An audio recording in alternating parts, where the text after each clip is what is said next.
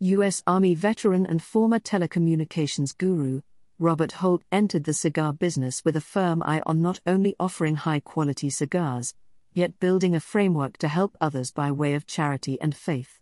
The first step out of the gates was the Southern Draw Kudzu series, which has proven to be a much revered cigar industry favorite.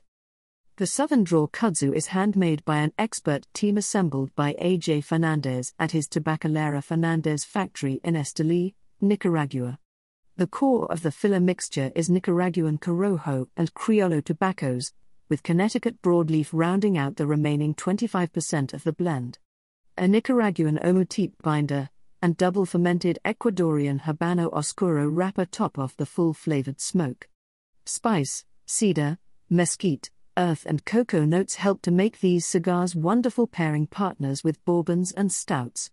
The 6.5 X40 Axil is a standout also available in Southern Draw's Code Duello series as a box pressed Perfecto.